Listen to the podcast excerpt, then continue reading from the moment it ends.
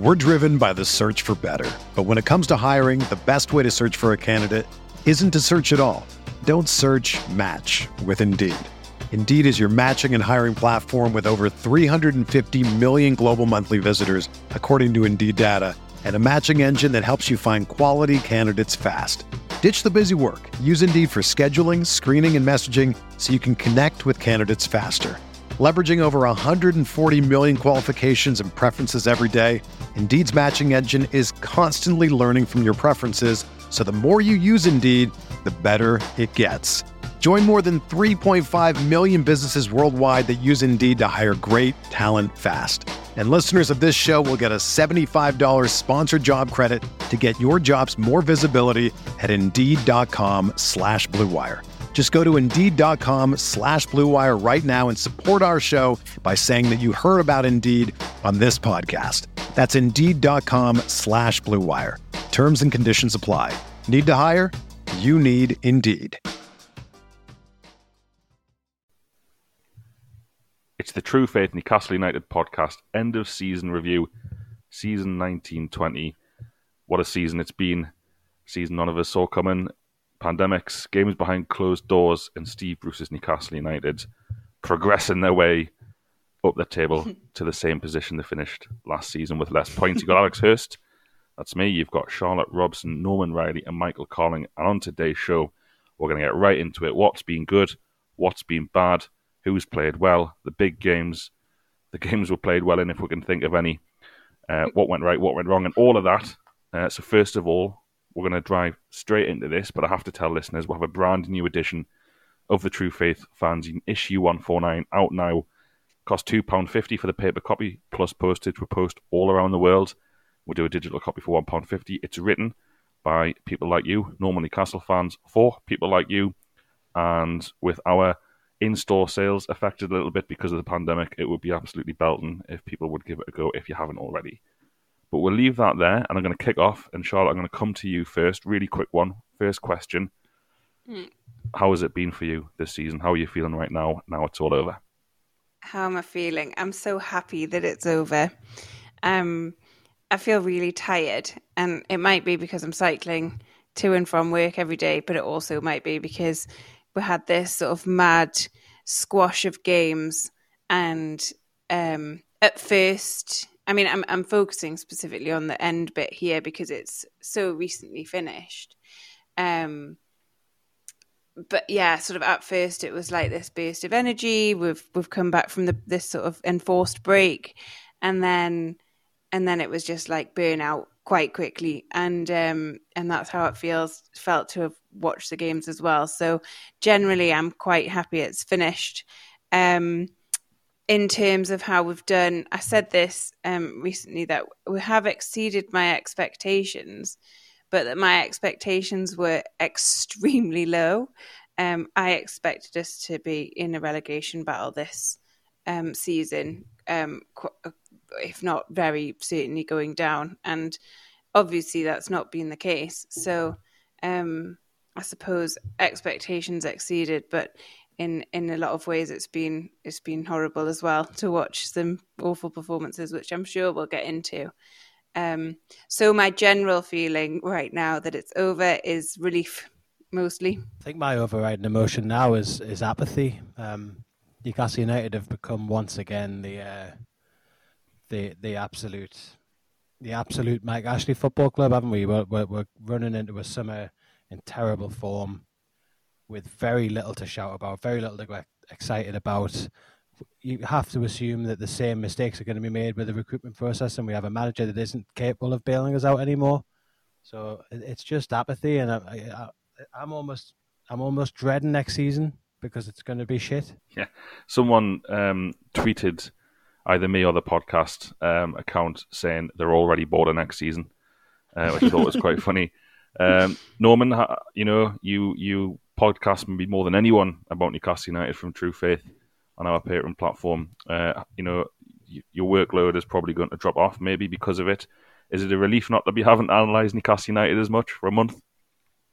A relief in the sense that there isn't much to analyse anymore, is there? You know, it got to the stage where I think we'd admitted ourselves a lot of the conversations we were having post game and pre game, you know, previews on the Patreon, uh, the reviews that went free, a lot of it was repetition because the, there wasn't much to talk about, um, and that's indicative of the, of the whole season. There's there's been loads happening off the pitch, but on the pitch there's been very little of substance, and it's it, it's just felt like a season where, you know, I've complained a lot, but then at the same time, uh, that, at least when you're complaining, you're feeling something. During this lockdown, it, has gone beyond that too. I think Mick said apathy there. I would say ambivalence. Um, how was it? The last game that had fans, uh, which was the 1 0 win away to Southampton. And look, I had a brilliant day out down there um, with some good mates. Newcastle won. But ultimately, that three month period that there wasn't any football, uh, I didn't miss it. I didn't miss Newcastle United. I didn't miss supporting Newcastle during that period.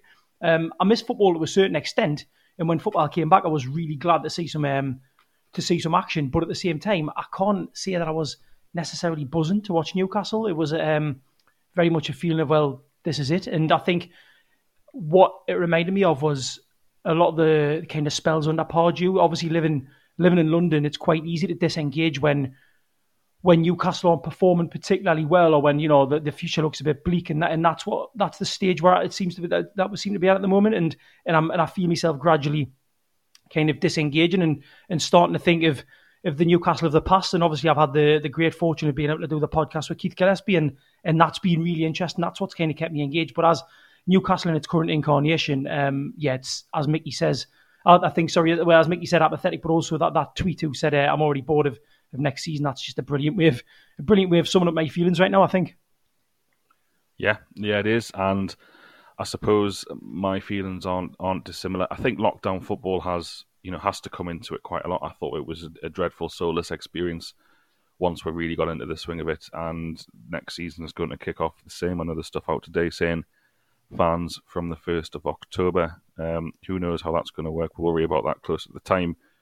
To me, it's just, it's just a real missed opportunity this season, and I, I'm, I'm going to try and analyze what has happened this season over what has been said, because what happens is ultimately more important than what than what is said.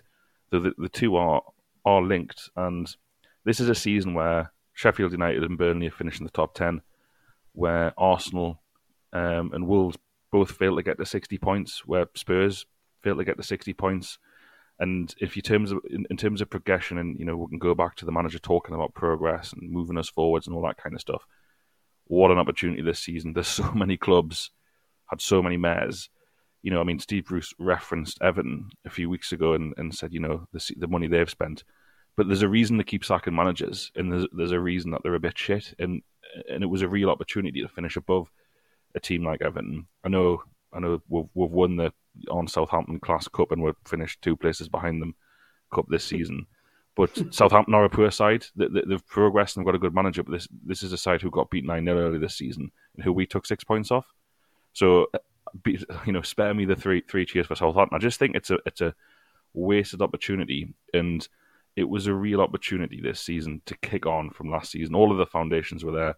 I know we spoke to Luke Edwards in the pod, and we talked about losing um, Rondon and Perez you know, Ayoze Perez is a good player, did, did well for Newcastle, but wasn't a guaranteed pick in a lot of Newcastle fans starting 11, I don't think. Certainly at the start of last season.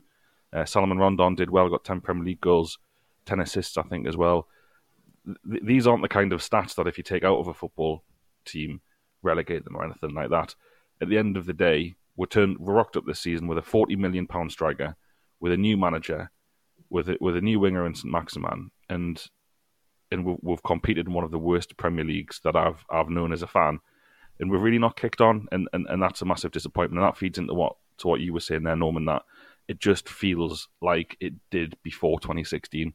It just feels John Carver, Alan Pardew, Steve McClaren to an extent in terms of the beatings we've been taken and the hammerings we've taken and the kind of the strength of the performances. It just feels that we haven't even managed to stand still, although the the, the league table would, would suggest that we have stand still. It feels like we've moved backwards.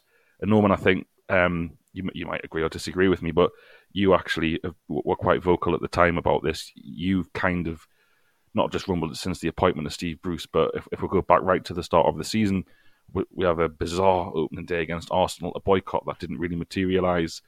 Um, you know, a very, very poor Arsenal side came and, and won 1 0 thanks to a an error that seemingly led not for the first time this season from a mental substitution that that went badly wrong, and we'll go to Norwich the next week and you know, there was a lot of expectation, there was a lot of hope, and particularly how Norwich have got on this season in terms of going down on 21 points, whatever they've got. This was a turning point for you, was it not? Oh, I mean, a, a turning point to a certain extent, but almost an unfortunate validation of how I felt when Bruce was announced as manager. And the thing is, everything, everything I'm going to say will sound like I'm, I'm kind of anti Steve Bruce and criticizing Steve Bruce. It's not, it, it's not like a dislike for him as, as a as a person or a manager. It's just that his record when we appointed him, suggested that this is what we were going to get. It suggested we were going to struggle. Now, yes, there's an argument we didn't struggle because we never really in the relegation zone. But in terms of the type of football we are going to get and what it actually meant for the future of the club, we knew it was going to. It was. It was. A, it was a complete not a lack of ambition, and it was going to be. You know, it was going to mean that ultimately, whether it would be that you know the season we've just had or the season after, we were going were on a downward trajectory, and we were on an upward trajectory. And Rafa, that's what I felt. So going to Norwich, you know, we start the game with Arsenal, and I think in the, the preview for the Arsenal match, I predicted a 3 1 win to Newcastle. I thought, you know what? Maybe I'm being over negative here. We've still got the same kind of, most of the same players. We've got the, the basis of a, of a solid defence there. Maybe we'll get something if he gets the right start. Then who knows? You know, maybe I just need to to give him a chance. But, you know, the, that nagging voice inside of me of, well, this is a man who was sacked from Aston Villa when they were 15th, I think. Um, they hadn't won for nine games. He was at a mid-table Sheff Wed he hadn't really had any success in the Premier League for a long time, and even prior to that, his success in, in the Premier League was, you know, in context, he basically finished mid-table a couple of times, never really scored many goals, and it just felt like this was a huge, huge backward step. Um, in that Norwich game, everything, I mean, I guess everything that I feared actually happened. It was encapsulated in that Norwich game. It was in, such a disjointed performance without any kind of tactical direction. And, and you know what? you know, people can throw criticisms at, criticisms at you for like for talking about tactics, but ultimately the game in 2020, 2021, you know, wherever we are now, the game is tactical. It is micromanaging. It is conditioning. You know, it's it is like eight or nine or ten coaching staff, and it's so different to what it was ten years ago, fifteen years ago. Yet I don't feel Steve Bruce has moved on, and that's not a criticism of him. It's just that you can't manage. I don't think at a high level, a really high level, with without you know being a more modern manager, and, and that that was me fear in that Norwich game. It was like almost everything within that match highlighted what I'd been feeling, and to be honest with you, regardless of some of the good results that we've had, it has actually been a struggle for me this season to to feel sympathy for um, for Bruce and to feel any kind of passion because I felt like that pre-season, a lot of the the hope and the passion that had that had built up in me had just been completely sucked out of us. And uh, the, the, Norwich game was just, yeah, it was just, a, oh no, I've got a feeling this season's going to turn out to be awful. I was wrong in the sense that we've picked up a load of points, but the performances themselves, you know, we got beat 3 1 at Norwich. We have actually played just as bad as we did at Norwich on, on lots of occasions this season. You're absolutely spot on, Norman. That's, that's, that's exactly what I thought as well in that Norwich game. It was like, over the summer, things just got worse and worse and worse, and then and then Rafa gets replaced by not not even the best manager in Sheffield, and you, you think, Christ, how like how how bad can this go for Newcastle here? Like how how far down the table are we going to plummet? And then we go to Norwich, who've just come up and spent nothing. Remember, Norwich were the only one of the teams that came up that spent no money in the transfer window. That didn't didn't build on their team, and they absolutely mullered us. It's easy to forget because it was so long ago now. You know, pre-lockdown, start of the season uh, middle of, middle of last year. It's it's you know virtually a full year ago. But we were terrible that day. Norwich Norwich absolutely yeah. played us off the park. They look, they look, it looked like it looked like you know what what you would expect from from a, a Division One team against Man City. You know we could we couldn't get close to them. And I, I, after that game, I was like, Jesus Christ, like we are going to get relegated this season for sure. Like that that performance was one of the worst we'd had for ages, and it was because it wasn't just how bad the performance was, but because because of Bruce and how how poorly he took that game. You know, the the formation, the subs, the, the lineup, the, the style of play, everything was so far away, and organization in particular was so far away from what we'd had just a few short months before. You just thought like all of the hard work, like three three years of building this def- solid defensive, tactical, like micromanaged clever football team that was, was far greater than the sum of its parts had just been undone completely and like chucked in the fucking sea.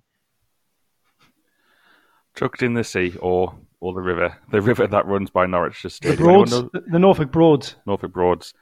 Beautiful Yeah. place to go and watch football, by the way, Norwich. You go have a pint down by the river. It's a genuinely glorious experience, especially in the summer. Mike Crean, friend of the show and who does Prem Patter, won't be happy with us. I'll, I'll have to calm him down. Contract talks after this, big Ipswich fan and hater of Suf- uh, Nor- Norfolk, not Suffolk, no, Suffolk. Yeah, uh, hard to disagree with what any of you said then. I think that Norwich game was emblematic, but for two reasons, and Norman, you hit the nail on the head. Number one, it's like, right, this is us. This is kind of our level. The chaos, the different formations during the game, the countless opportunities for the opposition. But also, it, it just didn't happen, did it? It we picked up points, we picked up wins. I think we were last in the relegation zone after game eight uh, this season, and last season it was game twenty-two. Not that we were in the relegation zone loads last season, but uh, you know it it has been progress in, in one sense that you know we've we've the last two seasons have very much been in, and around the rele- relegation picture until what February March, whereas this season, kind of from October onwards, it, it just hasn't been like that. But one of the other key metrics of the season is so interesting to talk about this now, um, and that was before the season. Kind of everyone talked about it. Steve Bruce talked about it. Mainstream media talked about it. We talked about it. Was a cup run and how important that was. And it's just so bizarre now, considering what happened. We're going to get into it right now to think how important it was, and then how little it seems to have achieved. Charlotte, I know, I know, Charlotte, this is something you were really keen to get into the FA Cup run in the context of of, of the season. Yeah. season. Yeah, and in the context of Steve Bruce as well, because it's interesting, Alex, that you said earlier on at the beginning, sort of what's been said and then what actually happens, and the total disparity between that across the season, um, and you know across, um, yeah, across the cup run. So, um, Steve Bruce, I mean, said when he was appointed that he was going to make a cup run a priority that he was um, really keen. He said if Hull, if because he got Hull to the FA Cup final in 2014, said if they can, why can't Newcastle? So pitching us right there with Hull, just where we want to be. Um, and and you know he he was talking about it. And, and on paper, I mean, we did. We got to the quarter final. It's the first time since 2006 when we lost to Chelsea. But then, if you actually dig, like scratch the surface even a tiny little bit. We had two replays against Oxford and Rochdale, both League One sides. Um, the only sides, by the way, that I saw Joelinton look sort of comfortable against um, during this season.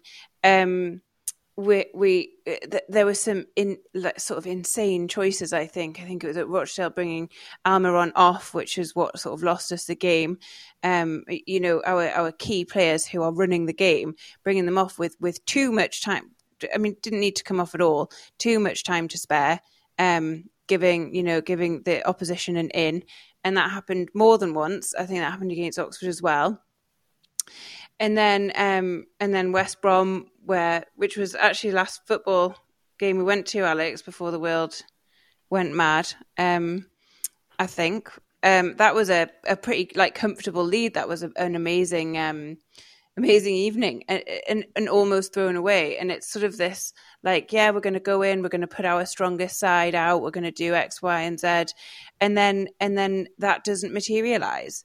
So you know, you talk about putting out our strongest side, and then let's bring it to Man City for the quarter final. Um, didn't didn't even play Dubravka. Dubravka didn't even. It was a sub. He didn't even get subbed on. Like that's uh, that's just completely at odds with what's being said. Um, and then and then obviously we you know we, we you know knocked out by Man City at the quarter final stage. Um, 2 0 at St James's Park. No home advantage because it's behind closed doors because it's all very weird. And it's just sort of like that whole that whole sort of you know let's give this a good go we'll do it we'll, you know um sort of di- dissolved and disappeared and and and steve bruce's sort of comments after that were you know uh, I thought we were too passive. Uh, you know, we we surrendered the ball. Like, well, yeah, you're the manager. Make some make some changes. Um, you know, I think I think the cup run for me particularly showed up um, Steve Bruce's total and I, again don't want to just lay into Steve Bruce, but like this lack of in-game management, this you know uh, this l- lack of like clarity on why choices are made, and this total um, feeling of of at odds with what's being said in the press around around it. So that's kind of the the point I wanted to make about it. I was at the Oxford United match away, and you know we're we're two 0 up, goes into the last five minutes. They pull a goal back, the equalising injury time we get this winner with four minutes of extra time left. And you'd think that would be one of those moments where it's just absolute scenes. Yet for me, it wasn't. It was it was almost like a meek celebration um, because I think it, it was difficult, even though we'd scored this winner with four minutes to go, it was difficult not to, on some level, feel that we've had a two goal lead and we've blown it and we've had to wait for a moment of magic from one of our best players to win it. And it didn't feel like a moment that deserved like a, a huge scenes celebration. And that sounds really negative and kind of really, really miserly, but it, it's how I felt. And I think it ties into the broader picture that regardless of the fact that we got to our first cup quarter final since 2006, the problem was I never believed that we would do anything in the cup. You know, we got the quarterfinals, like big, ultimately big deal because we blew out when we came up against a tough opposition and we blew out convincingly. And that was the thing. I never believed it. If we got a team from the Premier League in the third round, the fourth round, or the fifth round, I think we would have gone out at that stage. It was just merely by the look of the, literally by the look of the draw, that we found ourselves in the quarter final, and even then we weren't convincing. So I never thought, oh, maybe this is our season. Whereas, you know, going back to 2006, I think it was on the Glen Road, we played Chelsea, where we put in a really good performance, lost 1 0. And at that, at that, during that stage in my life, during that stage of my Newcastle support, I, I, I believed we would have a chance. I still thought the cup, can get the cup. But after all those years and, and after the performances this season, I never had that belief. So I think going out to the Cup of Man City, it actually is as horrible and sad as this sounds. It wasn't really a disappointment. Again, it just ties into that kind of ambivalence and expectation. Yeah, we got beat up Man City in the Cup. There it is. Cheers. Yeah, yeah, I I, I agree. Um, I, I think I think the the miserly point that Norman made there, was just a sort of throwaway comment more than a less than a point, but it that, that sort of I feel really miserly saying, "Well, I wasn't really excited about this." I think that sort of typifies the whole season, doesn't it? Because you know, I've got friends at work who aren't Newcastle fans, and they're like, well, "What what are you complaining about? Like, you finished thirteenth, they're fine. Like, you know, you you got through the quarter final, you're fine." It's like, well, no, like that's not it's not good enough. And i and i don't think you should settle or we should feel that um that it that that that we should settle. I don't i don't think we should feel that that is that is okay.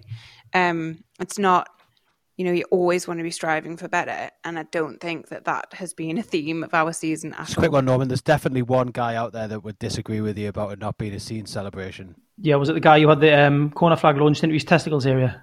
No, no, you're forgetting, man. The, the, it's way worse than that. It's a, wind, a windmill guy. Can't believe you've forgotten. oh God, I, I, I, thought I thought I buried that. A helicopter guy, yeah, ASM. uh, he did his like thank you, thank you, everyone tweet for the for the season included. Just there was four pictures. It was like three of him playing football. And then at the bottom, the bottom corner was just a picture of a helicopter, and someone like someone tweeted underneath what's with the helicopter? and his reply was, it's the peanut-copter. Can't believe we forgot about the, the helicopter, man. That's just, yeah, like, he... legitimately the, probably the highlight of the season. I buried it in my subconscious, mate. Thank you for bringing it back. I'll, I'll close me I'll close my eyes tonight and see that, and it's it's an image I never wanted to see again.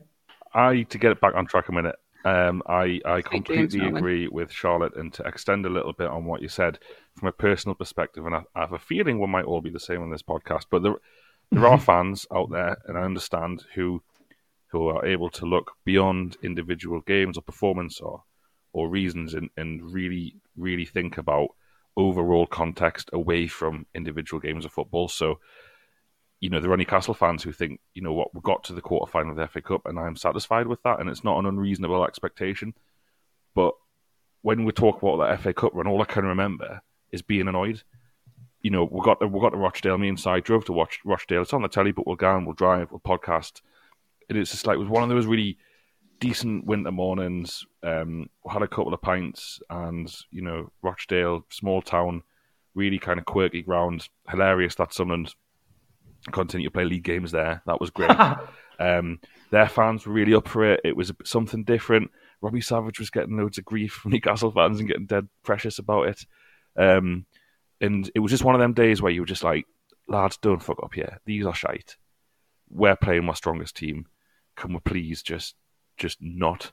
It's just not what we need right now. And we went one. We played really well. And much like that West Brom game you alluded to, Charlotte, it's like at half time, all that we needed to do was was react to the very slight tactical change that Rochdale made, bringing bringing the big lad on and putting a man behind him. Um, and we couldn't cope. We could, like the, manager couldn't cope, the team couldn't cope. Uh, we had injuries during the game, but the substitutions made, and I was just we left the game early because it was it was one of those games. Me inside, I mean, the traffic would have been nightmare outside the ground, and we're just like, these deserve to beat us here, to go one 0 down and to turn the game. And they should have won. They had they had they had two chances in the last five minutes that should have put the t- we should we should have been knocked out at Rochdale. And I, and I know it's football, and I know teams miss chances, but we should have been knocked out at Rochdale, um, and it wasn't good enough. And then we'll go what Oxford next, and we'll play three centre backs. We're going to talk tactics later, and really, again, you couldn't really argue that Oxford in that home game probably probably shaded it. But these these these are lads who are in League One. These aren't good football teams, and I know Oxford. I think Oxford have just been promoted or they've lost in the, the final of the playoffs, whatever. Then we'll go to West Brom, and you're right, Charlotte. We'll play West Brom reserves. Me and you have a really good night. Um, not just me and you. There were five thousand other Newcastle fans there. Um, yeah, it was, yeah, it was a very, it was a party atmosphere. It was great. I really enjoyed it. It was, I mean, I was actually at the um, the big, the big one. I was at Wigan Luton three days after that as we played Southampton. But it was, it was a good week, wasn't it? Because we we drew with Burnley at home. Yeah, no good. But then we got to West Brom, and it was just like we were hanging on against West Brom reserves. We were hanging on on the balance of play of the last 20 minutes and the fact that the, the team, the coaching staff, the players were so incapable of reacting to what West Brom had changed, they deserved to, to get a to get a draw. They hit the bar. You know, Darlow was pulling off saves, missing chances, and you know, the Man City game was a disgrace. I don't care what anyone says. It was a cup game. All we had to do was was play a little bit more positively, get men up the pitch, and if we got beat, we got beat. We got beat five 0 off them a week, ten days later, and it could have been ten. And and that's it's not okay, but I can move past that. I won't be thinking about that in in a year or eight months' time. I'll be thinking because of the pandemic, like you say, Charlotte, we were robbed of a Saturday night St James's Park seven thirty kickoff. Um, you know, ten pound tickets. It would have been absolutely class, and we were robbed of that. And that's not Steve Bruce's fault or Newcastle United's fault. So we had to play them at home. It wasn't ideal, um, and we didn't even try to win the game it, it, it's almost like the game against Liverpool at the weekend. We kind of went into that game and, and 2 0 was okay. We can move on. We can sleep easy tonight. It was 2 0. They're good. They're better than us. What can we do? And that's that's the thing. And, and Norman, you absolutely nailed it. The whole point of the Cup is it's supposed to be an escape from the league. Yet that performance against Man City feels the same, I felt the same watching it as it did against Liverpool in the league at the weekend. And that's not the point. And I've laboured the point a little bit now, maybe about the cup run. But I thought I thought you were all spot on there, particularly you, Charlotte, with that. And in terms of kind of you know picking up feelings from games, and I'm I'm talking about anger here and frustration. There have been some good games this season. There has been some good results, and funnily enough, Charlotte, if we want to talk about positives, what, half an hour into the show now, um, why don't we start with um, one of the weirdest games of football I'm sure you've ever been at? A cold, wet January, and I went. I, w- I went on my own. Um, I went up to Everton, took a half day from work, um, up to Liverpool. Um, didn't really know what to expect. Um, wasn't I can't remember what was said in the um, in the preview that that uh, time, but I didn't really know what to expect. Apart from we've been patchy and we'd got we just it was just after that Christmas bit, which I'm sure we'll talk about as well, where you know we had that that smash of fixtures and and and a load of injuries and uh, and it was a bit of a nightmare. Um, and um, yeah, I didn't yeah, didn't know what to expect. Uh, Everton scored after 30 minutes. Um, expected that sort of okay, that's it. Then game over. Um, we are going to lose. Then um, atmosphere was fine. Um, you know, people people getting quite angry. People getting quite angry with the wooden seats in the stadium. I remember that very vividly.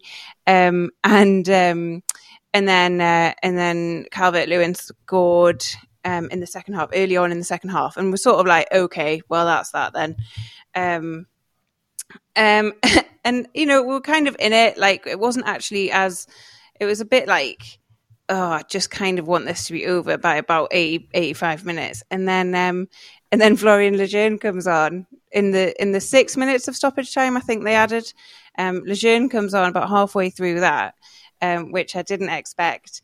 Um, you know, to make much of a difference. I can't remember who he placed, but it was um, it was a, a strange um, it was a strange um, substitution. I remember thinking that. Apologies, my door's going there. Um, strange substitution. Um, and um, and he came on, yeah, for Ciaran Clark, I think, and he came on and and scored the first goal. And I had I had the um, the, I was doing the match day podcast for our patrons, and I and I and and and the atmosphere just picked up, and and then you know I said it on the podcast. I was like, oh. Um, it'd be really funny if we score again here, and we did. Like with like thirty seconds to go or something, and I've never known an atmosphere like it. Like uh, it, honestly, it felt like we'd won. It felt like we'd absolutely smashed Everton to pieces. Um, and that's definitely one of my highlights. We were talking about this in our group chat before we came on and did this podcast for you guys, and you know, was struggling to find positives. And it's a really weird positive to take because it was just the strangest match. The the final score was two two, so we got one one point. But you know, until ninety four minutes or whatever it was, it looked like we were getting no points. It would look like it was just a sort of wasted trip up to Liverpool. Um, so yeah, so but I, I, I do think that sort of typifies our season a little bit. Just these very very random things. I mean, we've had so many goals scored by people who are not strikers on our on our squad. So yes, um, that was a, a, strange and happy time, but I think um, emblematic, if that's the right word to use, of of a of a strange and um, sort of season and just unpredictable. I think you can probably hear that I'm smiling while I'm telling that story because it was so weird and just amazing. But yeah, very interesting, and I, I totally agree with you that it's weird, isn't it? Because I mean, I think doing the post game podcast with you, it was just it was just so funny. Like it, it, it was it wasn't even like we'd achieved anything. Mm. It didn't have any relevance to league positions or yeah, you know, chasing this or chasing that. It was just funny. It was just it was it was just funny. It was Jordan Pickford it was Scouse-Maggins. It was it was it was humorous, and I'm, I'm jealous that you got to witness that. I mean, ultimately, Newcastle once again that game played shit, didn't get beat.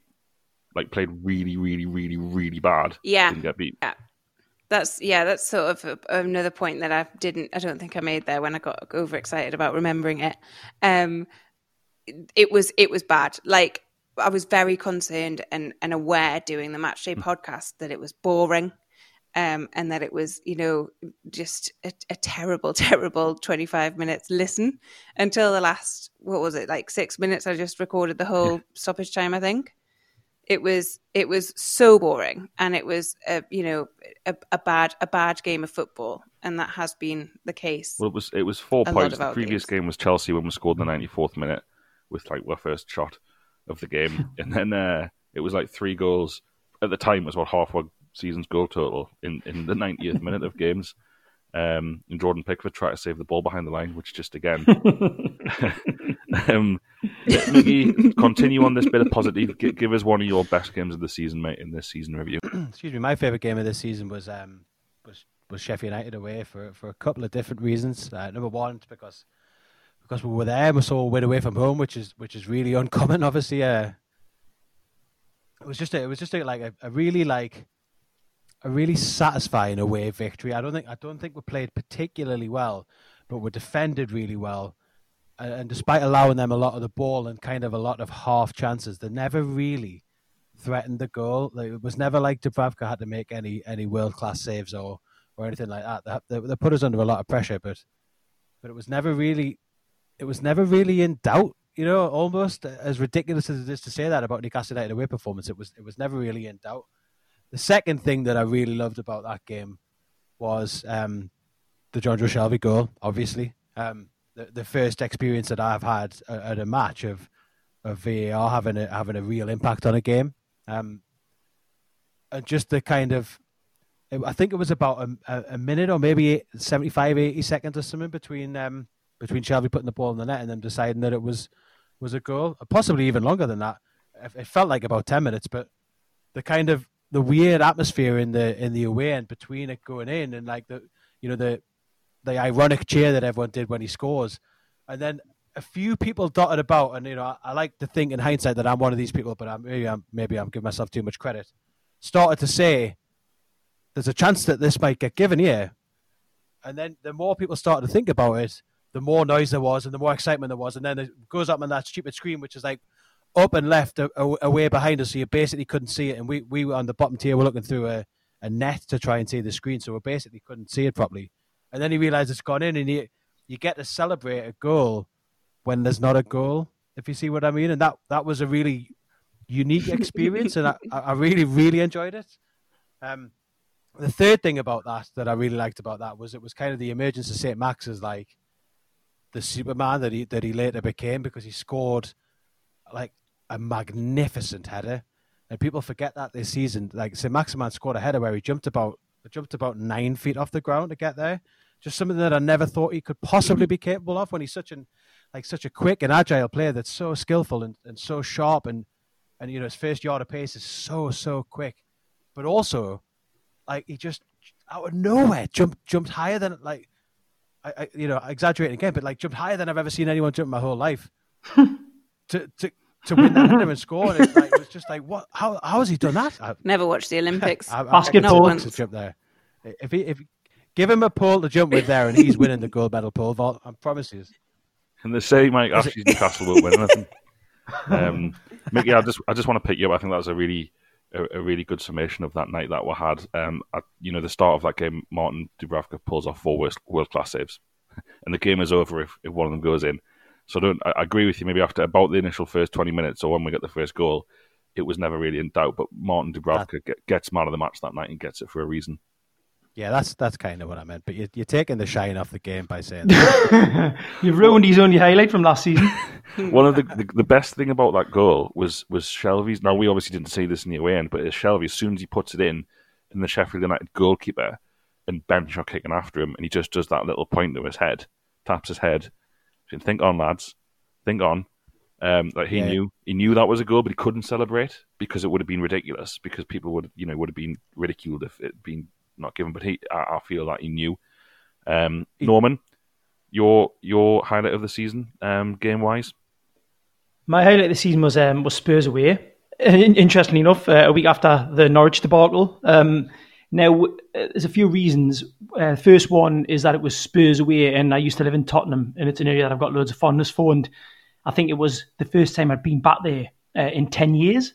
Uh, obviously, because Spurs had been playing at Wembley for a few years, and I hadn't I hadn't been prior to that. Um, so that was nice. Found a really good bar. Went up there with Chris, had a few pints. It was in, in, it was absolutely boiling. It was an August bank holiday weekend, and it was in the 30s. It was a boiling hot day, and it was also the day that um, England won the Ashes in the cricket, and it was just a brilliant, brilliant pre-match build-up. Um, Spurs' new stadium, the way they've got it designed is just phenomenal. You walk in there, and there's this huge area open with beers from a local craft brewery. They've got loads of good food on. They've got all the sports on. As I say, they had the cricket on. The atmosphere was bouncing. The Newcastle fans when when England won the Ashes, that was it. I mean, it just absolutely went off. So even going into the stadium, mate. I wish we won the Ashes. We, we won a Test match. A Test match. Sorry, I got. I it was a Test match, not the Ashes. Um, but uh, it was um, it was just a phenomenal uh, atmosphere, and going into the stadium, obviously safe standing as well. So just just brilliant to be in that kind of in that kind of atmosphere with just everyone standing up. That you got like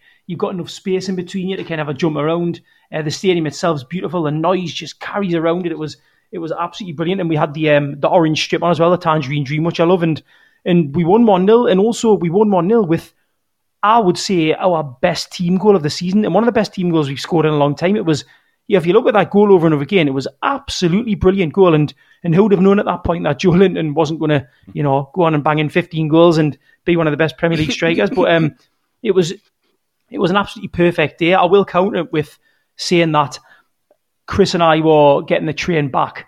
Um, and we did say this is going to be the exception, so we have to really lap it up because I can't see us putting many more performances in like this. And to be honest with you, regardless of the good victories that we had, I genuinely don't believe that we did put in a performance as good as that Spurs one again. Might be a bit controversial saying that, but it was it was it was an almost perfect performance. I think we might have had the one of the lowest ever possession stats in the Premier League since stats began in that game. I might be wrong.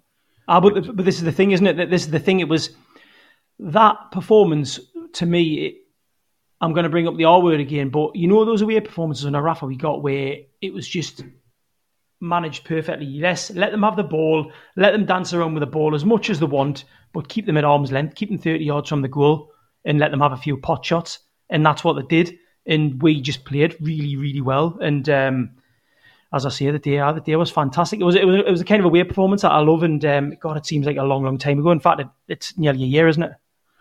It is. It was uh, it was an unbelievable sporting day. Like I've just yeah. checked, we had 20 percent possession that day. Which I mean, who, who cares if you if you're going to win the game?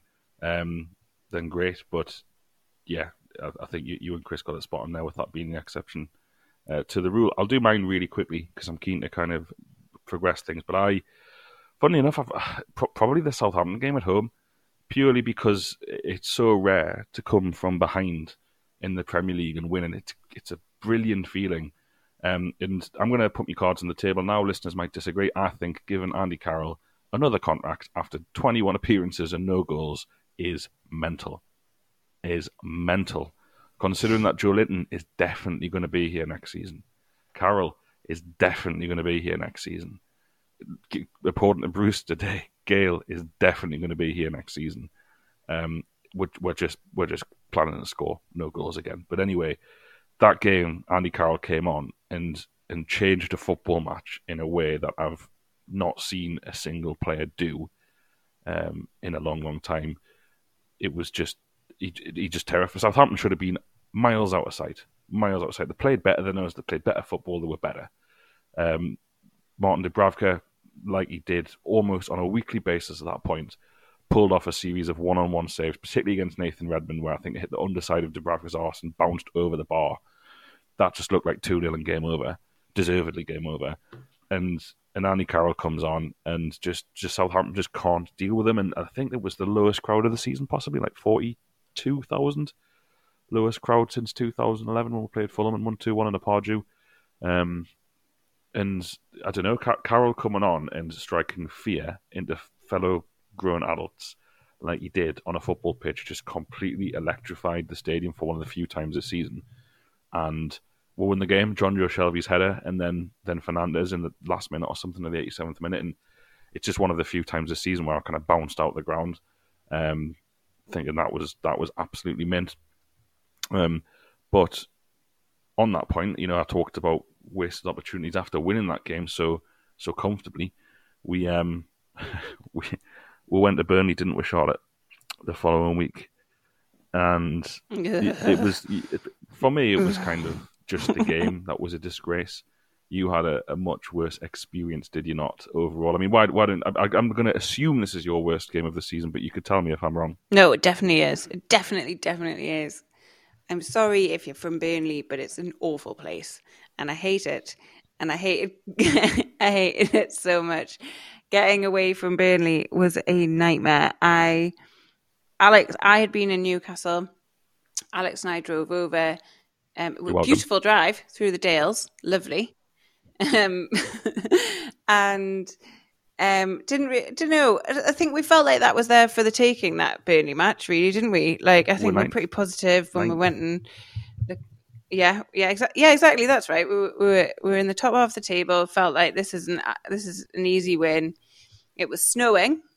It's an awful ground. The away end is made. Of, it's a tiny little tin shed. It feels like it's going to collapse.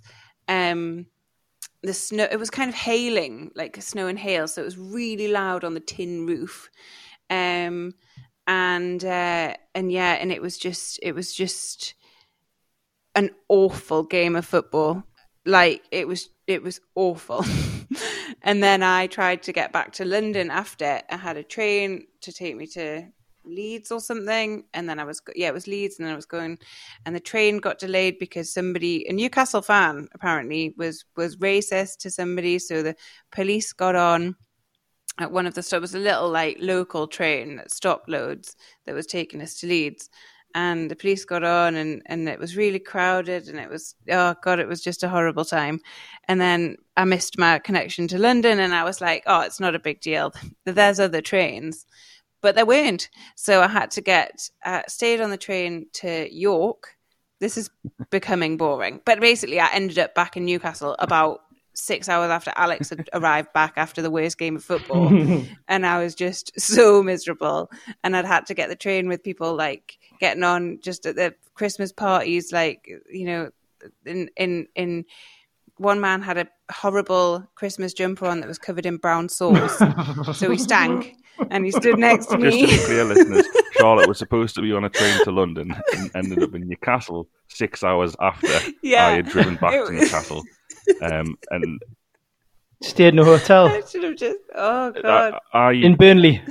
I will. No, really, no, I went back really quickly. Yeah, I know because it's my worst game.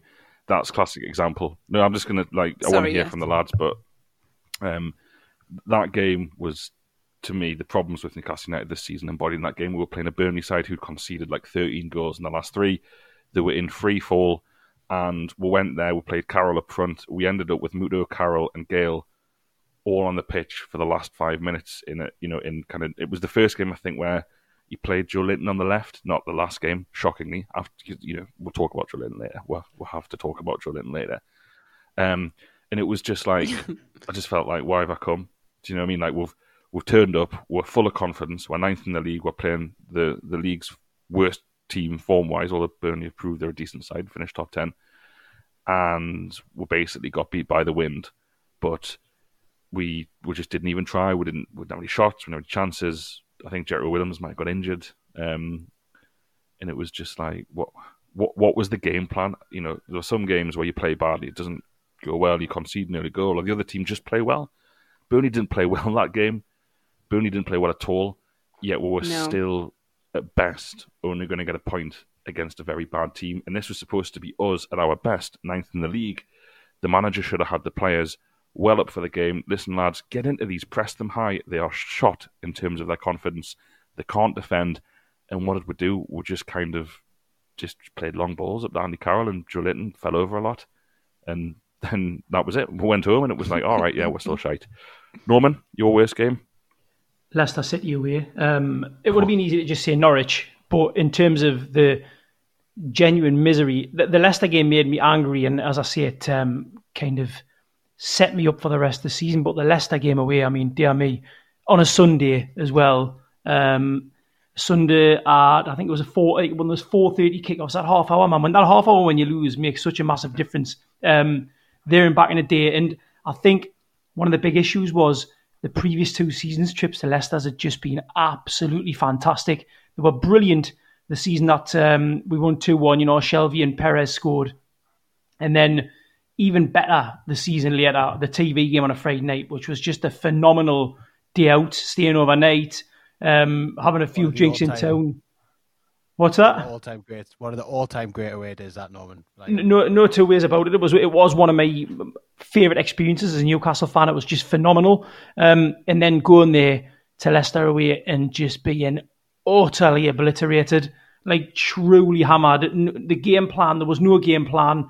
Krafth was in it right back. It was just, it was a genuinely embarrassing performance. Um, and obviously, uh, we left that stadium just thinking, well, this is it. And I think, I think even Bruce himself after that was shocked at how bad the performance had been. And yeah, the train back to London was was a long and tortuous journey. That's no disrespect to Sean Oric, who I'm sure has listened to this podcast. Sean had a brilliant day with you. I'll take that out of the equation. Um, but yeah, it was a it was just a genuinely, genuinely miserable day. And obviously seeing seeing Ayoze Perez in Leicester's colours as well. You know, a, a Perez who'd been such an influential player in both those previous games, um, playing so well for Leicester was just a kind of you know, it was the icing on the turd cake, really. The turd cake. That's what it was. It was just a big turd cake. Mickey, same question, mate. God. Turd cake is unbelievable. Um, it, it, it describe, describes the game I'm going to talk about really well as well. Actually, um, I, I want to talk about the, the Norwich at home game. Um, Oh. So by this point, Norwich were well established. Uh, You know, it- it's about six weeks before lockdown. Um, Norwich were really well established as like the sh- the shocking team this season. They were bottom of the league, awful, and we played them at home, and just did absolutely nothing for the entire game. I've looked up the I looked up the stats when I was researching this podcast just to see what it was actually like, and it, it, it claims that we had five shots and three on target, and I just I just dispute that like so strongly because it was such a bad game. Like it was one of those ones where you go and like nobody sings, you, you stand there, basically don't talk to anyone, and then you leave the match, and it's just like what on earth was the point in that? Like it was absolutely turgid from start to finish the worst team in the league have come into St James's Park and had more possession, more shots, and more shots on target, and it's it's ran out a nil-nil draw.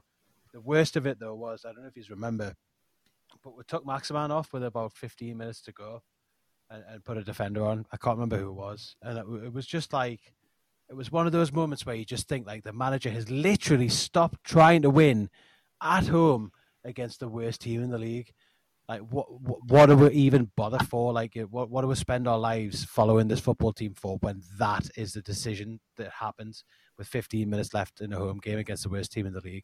It just utterly it makes it utterly pointless. And I, I remember coming away from the ground that day just so disillusioned and just thinking like we we are wasting the prime years of our lives my fellow podcasters. We are in the prime of our lives at the minute, and we spend our the majority of our time talking about and going to Newcastle United games where we don't even try and beat Norwich at home. It's just pathetic, and I, like I, you know, it, it, makes you not want to. It makes you not want to bother. It's that kind of game that's so bad. You know, you look. I, I'm thinking back and looking back at the like disgusting performances that were had under Carver and McClaren and Pardew, and it was at least as bad as those. And I, I never thought, you know, once we finally were rid of McClaren, you never thought again that we would be looking at a performance that was that shocking. and, and, and, here, here we are again. I just, it, it's as bad as it could possibly be. I, I, don't, I don't even want to reflect on it anymore. It was that bad? It was horrible. a bit for you. Um, what you've just said there is a great example of looking beyond the context and looking at individual games and how they made you feel as a fan. Because I'll say it again: this season, in the context of what was expected from a lot of fans, uh, what was assumed was going to happen, this season has been fine it, it, it pains me to say it, but the season has been fine. No relegation battle, little bit of a cup run, not had to spend huge amounts of money. Um, I hate, it kills me that this is the version of Newcastle United that has become. But this, you know, Steve, Steve Bruce is under no threat of being sacked. Fans aren't really calling for him, if you ignore the table for a second, to be sacked. But but everything wrong with what I've just said is reflected in that game, and how it makes you feel and the fact that out of Norwich, Watford, and Aston Villa, the teams that finished 20th, 18th, and 17th this season, we took zero wins from those games, and they're all really, really, really, really bad at football. And we couldn't beat any of them. And not only could we beat them, Norwich, Norwich like embarrassed us twice, Villa embarrassed us, and um, and Watford were basically seemingly through through the game against Watford with the subs. Um, and I suppose, uh, you know, maybe that kind of feeds into one of the things you wanted to talk about and, and your, your ultimate frustrations with the team's performances. And I know you definitely, particularly in terms of stories of the season, you feel that that kind of Christmas, New Year, New Year period was was critical to how you view the team this season. So, do you want to talk to us a little bit about that?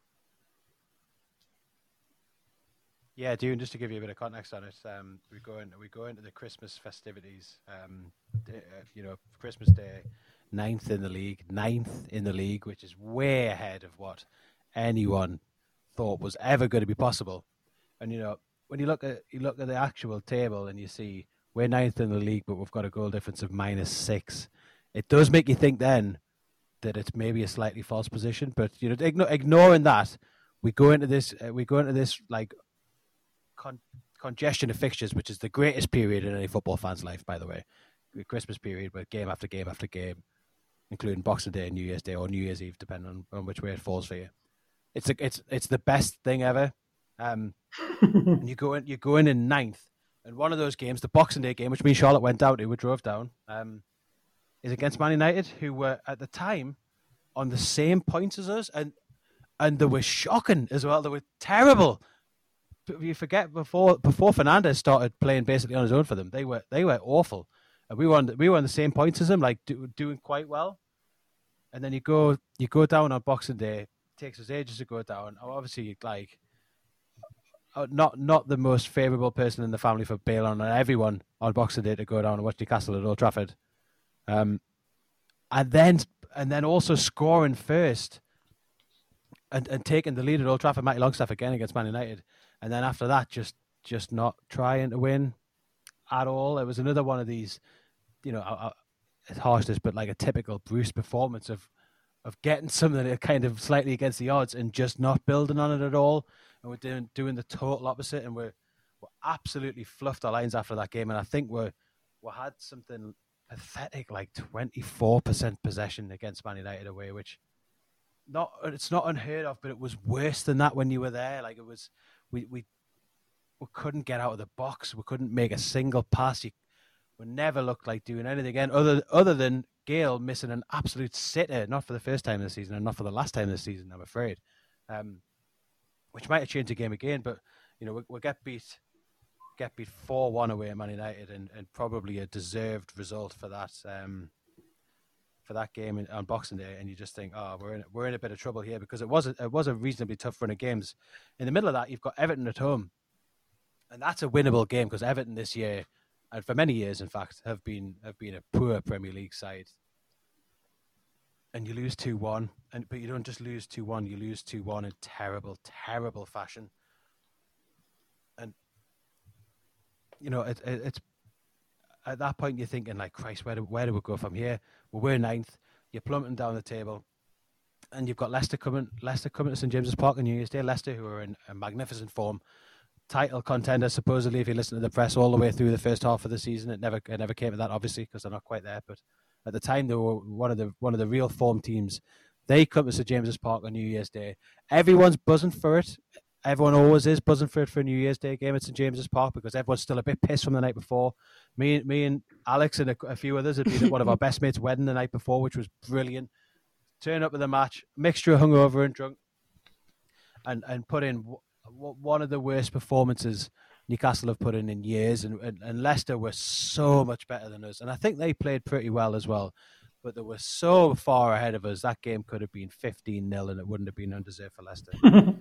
and, and you find yourself, you know, like seven days later from being ninth, we're 13th, and you're just looking down the table, and it, it only got worse from there. And it was it's one of those one of those periods in football that's always critical to every team. And I, I, just feel like every year Newcastle make an absolute mess of it and, and really cost ourselves a chance of, of progression. And you know, three three games in six days, and we we concede nine goals, nine goals, and score twice. What? I mean, how how could? It's very stark it's when you put it like how that. How can you ever pro- ever progress when that's the kind of form that you can you can throw out there at the, like the crucial point in the season?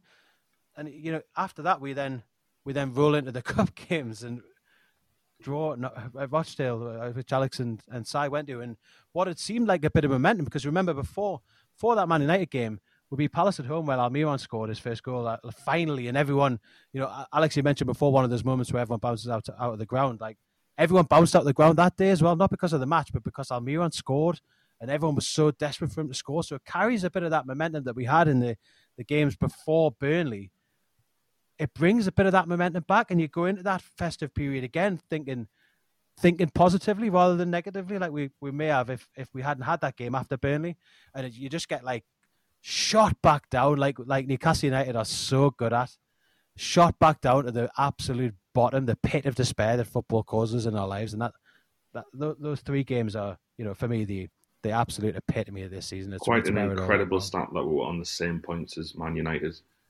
um, on that game and went 1 0 up. And it's funny, isn't it? Because I assume they were after Bentaleb as well, but they got Fernandes. And look how the seasons went for both teams. two, two midfield players making an impact on Newcastle United. We've done an hour and we've got a little bit to get through as we talk through this, this season of ours. Um, I'm going to go totally in a different direction now, Norman, and I, I want to talk to you about a player who who you actually called this pretty early on, both on and off air, uh, wasn't good enough, and that's Joelinton. There's a lot of things have been said about Joelinton, but will you say some more for us? First of all, I just um, want to say that I'm really sad it hasn't worked out because obviously it had taken Newcastle so long under Mike Ashley to break that transfer record for Michael Owen. Almiron, you know, 20 million in Premier League terms isn't much money, but for us it was just a, it was brilliant. It was brilliant for us as fans to actually have that record broken at last. And obviously Almiron has put in some great performances. And then Joelinton comes in for basically twice the amount of money that we paid for Almiron. And you look at his career statistics and you think, well, you know what? Uh, it's he hasn't kind of lit up anyway, but there's obviously something about him. He's a young Brazilian. He's played for Hoffenheim in the Champions League. He's played under Nagelsmann. He, he must be decent. And given how tight Mike Ashley has been with the purse strings over the years, the fact that he's allowed, he's sanctioned this forty million pound deal, there must be something about this kid. And then in pre-season, I remember a couple of um, the other true faith uh, lads and lasses saying that he looked good in, in pre-season friendlies. I think Saint-Etienne he put in a good performance. Uh, Hibs he put in a good performance. So I think we were all kind of hopeful. And, you know, he did well. He got he got that goal against Spurs, and you're thinking maybe this will work, maybe this will work. But even even then, you're watching him thinking, what is it that he's got? What is it? What's that one or two, or that one or two things that he's got that make him a forty million pound player? And I couldn't see anything there and then he just got progressively worse. Um, he wasn't given much in the way of support or you know anyone alongside him. We, we talked about last season. Almiron comes in and straight away he's playing alongside Rondon and um, and Perez to establish Premier League performers who speak the same language as him. Joelinton's chucked in, so I completely understand why it would take him a while to settle. So again, you're thinking, okay, he just needs time to settle, needs to adapt the Premier League, needs to adapt the systems, needs to um, better his language levels, you know, needs to get to know the, the people around him, the English style of play, etc., etc. But then he doesn't improve. And actually, it's not that he doesn't even improve, it's that he, he gradually gets where he looks worse. And it gets to the point where he's on the pitch and it's actually counterproductive. It's almost like would be better off having 10 players on the pitch than having him on as the 11th. Um, and I think the Everton performance at home, I believe was it the Everton performance, um, or possibly even the Bournemouth performance, the 2 1 win, where he was playing, but he was just terrible. He couldn't control the ball. He couldn't get into the right positions. You know, for a centre forward, he didn't know where to he didn't know where to make runs in the box. He just offered nothing, and I, I hate to say it, but I, I really don't see any way back for for Joelinton as a Premier League footballer. I hate to say it because he's a young kid, and you know it's not his fault. There's a forty million pound tag on his head. Um, it's not his fault. All this expectations on him, but at the same time, I can't, you know, describe what I'm seeing in front of my eyes in a different way. I, I think 40 million with absolutely and utterly Newcastle United have been well and truly done by Hoffenheim paying 40 million pound. Um, and I want to see him improve. I want to see him get better. I just don't think it's going to be the Premier League, and especially not with Newcastle United. Such a shame, isn't it? Like it's everything. It's everything we ever dreamed of at Newcastle, or certainly everything I ever dreamed of at Newcastle. Having having like a luxury Brazilian striker. You know, I I, I grew up. Uh, obviously, all of us at the same, roughly the same time with like prime prime peak proper Ronaldo, like the real Ronaldo, of being like the absolutely head and shoulders best player in the world, best striker in the world, best striker the world's ever seen. And since then, I was always fascinated uh, about Brazilian strikers, and it just, it just like Brazilian strikers are just the best strikers, just purely because of Ronaldo. And ever since then, I've always been desperate for Newcastle to have a, have a Brazilian striker, and then we spent forty million pounds on Joelinton and I didn't know anything about him, nothing at all about him. But I was so excited, like I was so excited. It literally took me back to my childhood of thinking like Newcastle are going to have a brilliant Brazilian striker. Like I can get a, a, you know, at different times if it wasn't Ashley, I could I could buy a Newcastle shirt and get Joelinton on the back, and I could get a Brazil shirt and have Joelinton on the back because he's plays for Newcastle. Like it was that kind of like childish excitement about about a Brazilian striker. A couple of that we've doubled our, as you say, no, we've we've doubled our transfer record on this player, and then he turns up and he's terrible. It's like crushing, like crushing a childhood dream in me. It was it was really a, a really bitter blow when I finally kind of accepted that that Joelinton wasn't wasn't going to do it. Now, I do think though, the caveat to that, I I, I think well, at times people can be quite o- over the top in in their criticism on him, not because of his performances, but because in any other team, any other decent side or decently ran football club in the Premier League, You don't buy a striker from the continent and chuck them in and get them to play basically on their own up front with no one else within 30 yards of them in the Premier League when they're young and expect them to deliver straight away and play them game after game after game after game after game. And that's carried on basically until the last three games of the season where he's played, you know, near enough every minute. It just doesn't happen for other teams. And you, you look around, look around other clubs when they've brought players in from the continent. They tend to let them bed in over the course of a season and learn learn their trade, learn the way that they're going to do it. And maybe things could have gone differently for Joelinton if, if if we had done that. I suspect probably not, and think he's maybe maybe not, maybe just he's just not good enough. You know, but but it might have turned out differently if he if he had been developed as a player instead of just expected to be brilliant straight away. Um, and I've said this on a podcast previously. I, I just don't think he's getting coached on how to be a Premier League striker at Newcastle. I, I, I don't think our coaching setup is good enough or in depth enough that they've got someone telling them what to do. You know, I, I think at another, I, say again, another properly run football club in the Premier League, if they'd spent that kind of money on a striker and it wasn't wasn't working for him, they would bring someone in, a special like a world specialist, one of the best strikers ever, and just get them to work with Joelinton and training, get him, get him turning and shooting, like time after time after time after time. Get him holding the ball up against against Premier League centre halves. Work on him as a player and as an individual because he's such a key part of our team. And I just don't think that's happened. I reckon over the last nine months, I reckon Joelinton's just taken his part in in, in in in Newcastle's normal training. There's not been any kind of specific development based on him. I think um, you're forgetting though, Mickey, that we did get him a translator around Christmas time. Wasn't he a German translator? So was, you can't say wasn't it, nothing. Wasn't it a German translator that brought in though from Austria?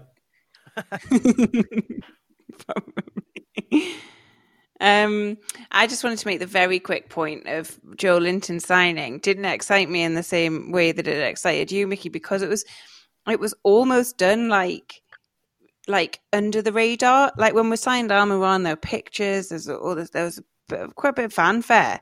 Um, you know, and then and then we and then Joe the Joelinton deal getting done was like, is this is this are we are we signing this guy? Oh, we have we have oh we have we have we've got some pictures now. Okay, and they were like training ground pictures or like empty. You know, it was just a really strange thing for me. I remember thinking like we've we've, we've broken out, we've doubled broke now a transfer record. I don't understand how how so little is being were, made of this. talking about it for and then seven months before the bottom, though, that they were going to buy him. We all knew it was coming, didn't we? From like January last year. Yeah. This year. Well, yeah, but yeah, he wasn't wanted though, was he, by uh, the manager at the time? Anyway, we don't need to. Joelinton has been a colossal failure, I, and oh. it's not all his fault, but that's can't, the can't reality the of point it. that I've just said, though. It is it is mostly Joelinton's fault. I, I, I don't. He doesn't help himself. You know, um, he, yeah. he, he's so bad. He has his own conspiracy theory. Um, yeah. Amongst a lot of Newcastle fans, and independent of each other, that there's something in his contract that he has to play. He has to get minutes. I don't think he hasn't played a game this season. I think he's if he if on the rare occasion he's a sub, he get he inexplicably gets brought on. This this um, nonsense about him being a left winger Norman, you had you had Keith on the pro view um, on Patreon, and you put the Keith. you know, if uh, you know, you, you, talked about Joelinton potentially being a winger, and, and Keith is is a great bloke, and I love the fact he comes on the show and, and talks to Newcastle fans. Um, and you know, he, he, gave a really diplomatic, answer, but, but listener, picture Keith Gillespie and picture Joelinton and point out the winger because Julian is not a winger. He doesn't have the pace. For, he can't cross. He can't. Sometimes he can beat a man cutting inside. You know how to play on the wing. Mm. And then this idea that he's he's the he's he's on the left of a four three three. Like he's gone from Brazil, you know, clubs there to Austria or wherever he was to Germany, only playing on the left side of a four three three. And even if that was true, even if that was true, what the fuck didn't anyone at Newcastle United think? Hang on, lads, he only plays this very, very specific position um, where he's no good. And the bloke doesn't run. You know, he comes on against Liverpool on Sunday, run about, press, you know, run. You, have you, got you've got 15 minutes here, mate. There's no more games after yeah. this. Like you're on holiday after this. Run, run at their players. Run with the ball. Jump. he just doesn't do it. And, and I'm the same as you, Norman. I'm really sad to turn out this way. And I went a lot of this season thinking that, you know, if Wolves had signed him, he would be a good player. Um, you know, a team that creates chances, he could have got a couple of goals. Um, if he'd if he'd maybe signed for uh, you know someone like Arsenal, and not as a first teamer, but as, as someone who could come off the bench and influence games and grow into the league. But I now don't think that. I just don't think he's good enough, and it, it scares me that next season, if there's no takeover, probably there's sort of little time now before next season, that um, that that he's going to play in nearly all of our games next season. And I, I, go back to the Bournemouth game away from home when Newcastle played really well and were tactically spot on, and, and Steve did everything right that game and deserved all the credit that came his way for that game. Joelinton was still terrible, and the amount that he passes the ball backwards when played in and attacking positions is it, it's really detrimental to the team to the extent I think that his teammates don't want to pass to him in certain situations, which probably doesn't help. And another thing, and this this is really harsh, but he, he can't he falls over. The, the, amount of times he come on the pitch, particularly on the bench, and fall over when there's none of the player in ten yards of him. like it's it's it's become an embarrassment, and it's almost one of those things that Newcastle fans don't talk about anymore. He's so bad at football, and and he's he's he's going to get another 38 games next season. And uh, I don't care what anyone says, it, it, it rubs off. His teammates know. His teammates know. Um, you know, and every time you know the goal against Spurs, the goal against Sheffield United, it has it has bred zero change in how he plays and zero change in his confidence. It just it just hasn't happened, and it won't happen for Newcastle. Would love to be proved wrong in this one, but um, the the scary thing is um, whoever signed him and scouted him at Newcastle United is still there. Whoever took that decision is still there and still making the calls on the players. Whoever thought, you know what, this this lad is going to be an absolute hit in England. Bear in mind, we, you know, if we've signed him for forty million, we've assumed he's going to be worth sixty to eighty million when we sell him on in a couple of years' time. And you know, if you got if you got six hundred quid for him now, you would do well. Um, just he's just he's just not good enough. He's not good enough for the Premier League. Norman, I think you said it before.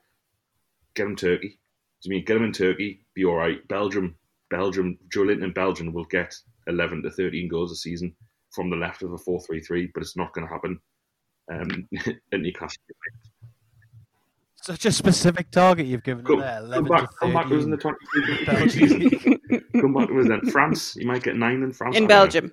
Um, you, go, you get six in Germany, six in the league, so you know you're Ah, but he's playing left winger, Alex. I've just seen Norman notes in the podcast, and you've got hyperinflation like the Weimar Republic. Have I missed something?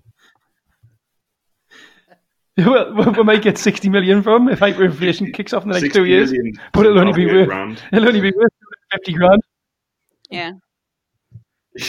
we'll have to collect the money in the morning so that we can um, buy our right, bread. To get this back on track before the price this goes is the up. Season review. That was Joelinton's season review right there. If anyone disagrees, we'd love to hear from you. G- genuinely, we're going to have a show next week, hopefully, where we'll have some some fans of Steve Bruce and job he's done. We're going to have that conversation between us. Um, I had a lot to say about tactics. You're, you're scraping the barrel to get a, a fan of Joelinton to come on the podcast. So, like, surely there's no one. The, tra- the tra- Joelinton. with it, but in German with the translator. So he'll talk in Brazilian. it'll be translated to German. Portuguese, sorry. In Brazilian. Do you reckon they've? Do you reckon they've? do you reckon they've got two translators for him? One to go. Uh, I was going to do it as well. I was going to say Brazilian. Oh, yeah, man. What one to go Portuguese to German, then German to English. That was my point. have two.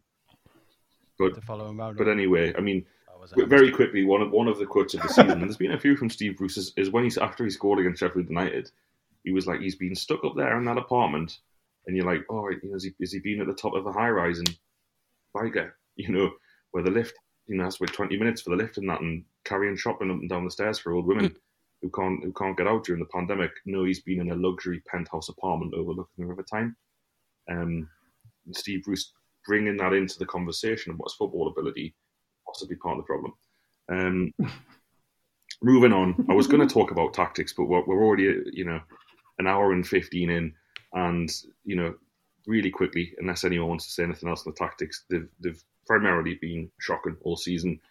One thing Steve Bruce did right, one thing, and I have respect for him. I've talked about this in the podcast. I got a load of shit on Twitter when I, after the Burnley game when I said, you know what, we haven't beaten Burnley it was nil nil at home, but God, it was better than has been recently. People were like, no, it's still shite, it's still not good enough. And he has said that the players could not play anything other than a back five, and he had to go into the tra- he had to go into training after we lost to Crystal Palace away, and he had to say to the lads, "Right, lads, I know I've publicly said you can't do this, but I need you to do this." So he, he had to do that, and after that game, Newcastle picked up, I think, eleven points from the next six games, which is nearly two points a game, which which is like gets you Champions League spot in terms of the fixtures, and then decided to change it back for the end of the season where we're lost four and five. And I appreciate that we've had injuries, but I have to think like, what's the worst that could have happened? Like if we played four at the back against Spurs at home, what's the worst that could have happened? Because we got beat anyway and conceded three goals. And I find that incredibly frustrating. But unless anyone's got anything else to add on that, we might leave that for an overall tactical review on Patreon for the rest of the season. Um, I just want to finish off on this season by doing some end of season awards, pretty basic stuff, quick fire rounds. So only a couple of sentences on each. We'll start with player of the year. Charlotte, I want you to tell us your player of the year, please.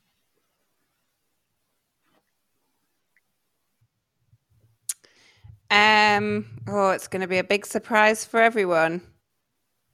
It's Martin Dubravka. Um, but uh, it's very close. Um, second would be ASM, which I'm sure somebody else will pick up on. But um, you know, you see a lot of stats about Martin Dubravka. Um, he won, I think, Player of the Year. Newcastle United gave him that, so he's he's already got some silverware to add, so he can add his True Faith trophy to his cabinet. But um, for me, yeah, I think he's just integral. I think with him and Lascelles at the back, organisation is excellent. Um, you know that some stats that he that he does he does make some um, pretty big mistakes, and that that is true. Um, it's true of any goalkeeper in the league. Um, and I think it's also true that he has to work harder than most goalkeepers in the league. I, I think it's true that he has to work harder. I think uh, you know we play a lot of our football in our box. So he, he does have to work a lot harder than possibly other goalkeepers in the league, especially towards the top of the table. So um, it's it's him for me. Dubravka, um, I'm not saying Dubravka, but I'm going to go different because Charlotte had Dubravka, but you're right on Dubravka. He faces more shots, therefore he's going to make more mistakes. You know, he can't be criticised for his mistakes at all. He's been incredible, yeah. no two ways about it. Um, but for me, I'm not going to go down the SM route, even though he's been amazing. I'm going to say Fede Fernandez. Um, I was going to say him. Do you want to do you want to just stop recording and we'll edit it out and I'll try someone else? um, it's all about you, isn't it? Um, well, uh, Fernandez has just been he's he come in from the cool. Really, he wasn't you know he wasn't kind of anywhere near the team um, at the start of the season. He came in and he just performed like an absolute lion. I think I think with Bruce, you know, we saw Shane Lejeune last season play fantastically well, bringing the ball out of defence, comfortable, can put in a pass, you know, can can anticipate, can can do things that you know, you, you let's um, air quotes, yeah, typical English centre half can't do. Um, whereas under Bruce, because the system changed, we needed two traditional centre halves. Lascelles is obviously one. Fede Fernandez is the other. He's an absolutely brilliant. He's been absolutely brilliant, and um, it's just been good to see him do it because he, he comes across as being a, a really likable bloke as well. Yeah, I've not got loads to add, but I think that the, the fact that he was basically relegated to sixth choice um, behind Lascelles, Dummett, Clark, Lejeune, and Schär, all in the pecking order ahead of him at the start of the season for those black um, back three slots, slots. And you know he wasn't he wasn't even getting on the bench. And when he was called upon to come in like he did and put in the performances, he's he's miles away from me. Jamal Lascelles' um, partner in a back four now, and I, I, never thought I'd say that at the start of the season. He's just, I think, one of the things I like about him, he, he just never has a bad game. He's consistent at this level, and I mean, even Lascelles has had bad games this season. I just, I've never ever thought Fernandez has done anything else apart from what's required of him. And let's face it, him and his colleagues, defensive colleagues, have had a hell of a lot to do this season. Um, it might be strange to, to pick a defender for player of the season when we've got a minus 36 goal difference or whatever it was. wasn't that bad, but um, yeah, Norman, I'll agree with you on that one. Um, that takes us to Michael Carlin.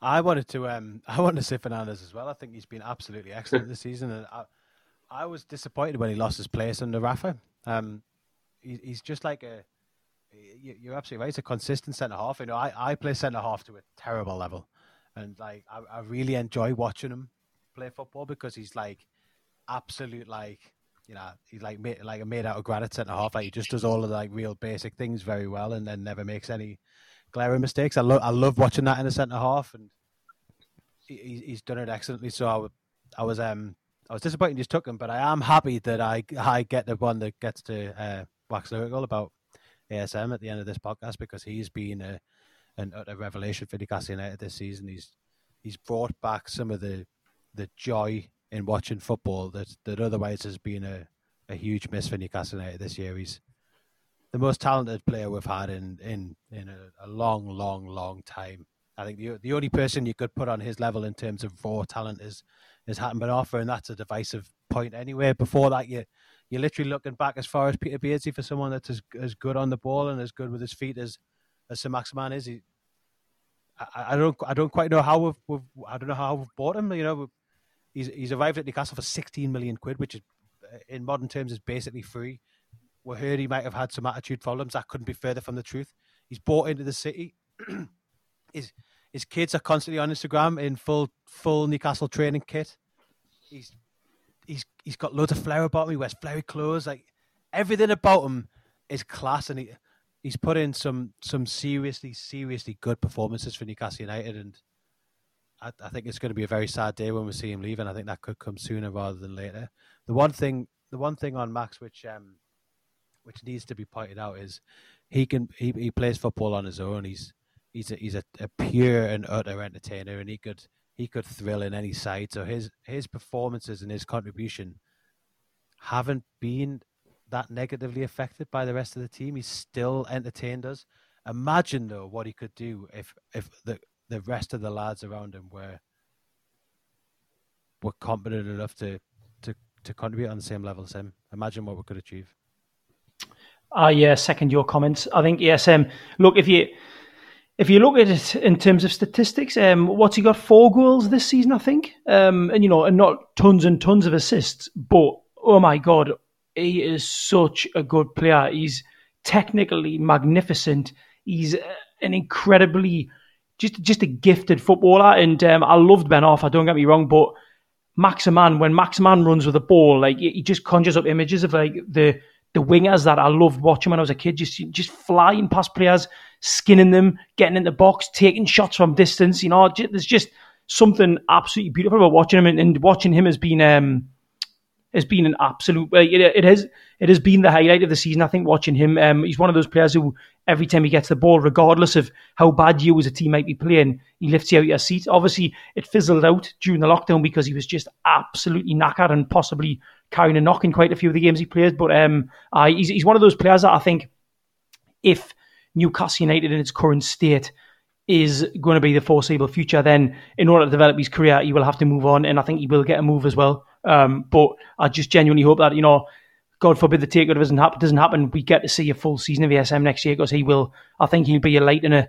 in a fairly dark place. To be honest, he's one of those players, isn't he? That like all the all the, the young lads and, and girls that are playing football around Newcastle are all going to want to be him when the you know when you when you play football when you're like six, you always you always Bagsy, you want to be the best player, and like for years, Newcastle fans and Newcastle kids are going to have been picking players that play for other teams. But now we've got Maximin, and he's he's one of the ones that they'll pick. Like it's, it, I, I, love that. I think it's class. He's you one one of the most exciting players in the league. Plays for Newcastle. That's that's tremendous. My um my my most disappointing player on um on on the opposite side of the spectrum this season has been um Fabian Schär, not just because of his performances, but um but because because mm. of the, mm.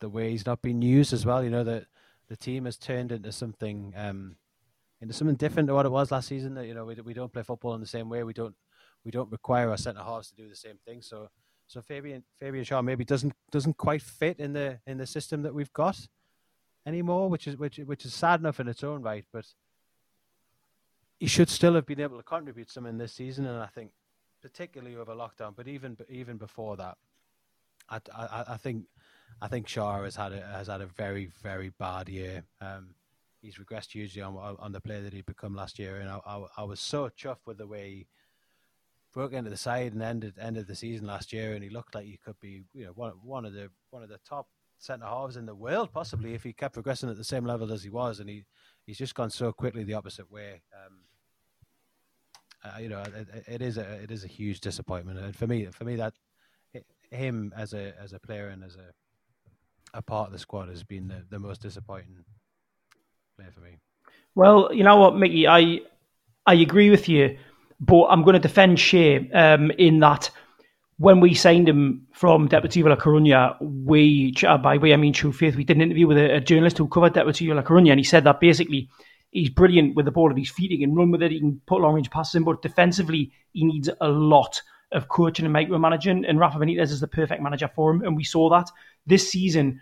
Um, he's been in and out of the side sporadically. He hasn't obviously responded to the coaching that he's getting, um, and he's been parachuted in in games against Man City in centre midfield. So uh, a lot of the disappointment that's come with Schär, I think, has just been down to him being, and I'm, I'm going to say it, he's been managed poorly. That a player of that talent has been managed poorly. A player who has those kind of obvious training ground needs hasn't gotten them. So he has been he has been a disappointment. But I think you know it's it's equally down to the coaching that he's getting as as as well down to him as an individual. Um, but my my disappointment, I guess, ultimately, it has to be Joelinton um, because he came in for 40 million and you think you're going to get something for that price and we've had literally nothing. So that's that's it. Quite simple. I think Joelinton's been the, the disappointment. Well, I'm not going to have a disappointment um, because I, want, I thought we were going to end on a really positive note, people getting really excited about players, and now we're like down again. Um, Alex, uh, uh, some technical difficulties mean that Alex can hear us, but we can't hear him. So I'm going to round us off here and say thank you so much for listening. We'd be very interested in your thoughts on the season on Twitter at TFNUFC, uh, on Facebook, True Faith uh, podcast and fanzine, I think. Um, and of course, another plug for uh, our print fanzine, which is out uh, very shortly. Um, got a fantastic issue coming out. So do, if you don't subscribe, please do. And uh, and or consider buying buying that one. Thanks so much for listening. Um, if you're still with us, I'm extremely impressed, and uh, and we'll be back very soon. Thank you so much. Spring is in the air at Littleton Coin Company, and we want to help you brighten your collection. Visit us at littletoncoin.com all month long to enjoy 15% off your purchase. With a wide selection of coins, paper money, supplies, and more, Littleton Coin Company has something for every collector's taste. Use promo code SPRING at littletoncoin.com for 15% off your purchase all month long. Restrictions apply. Littleton Coin Company. Serving collectors since 1945.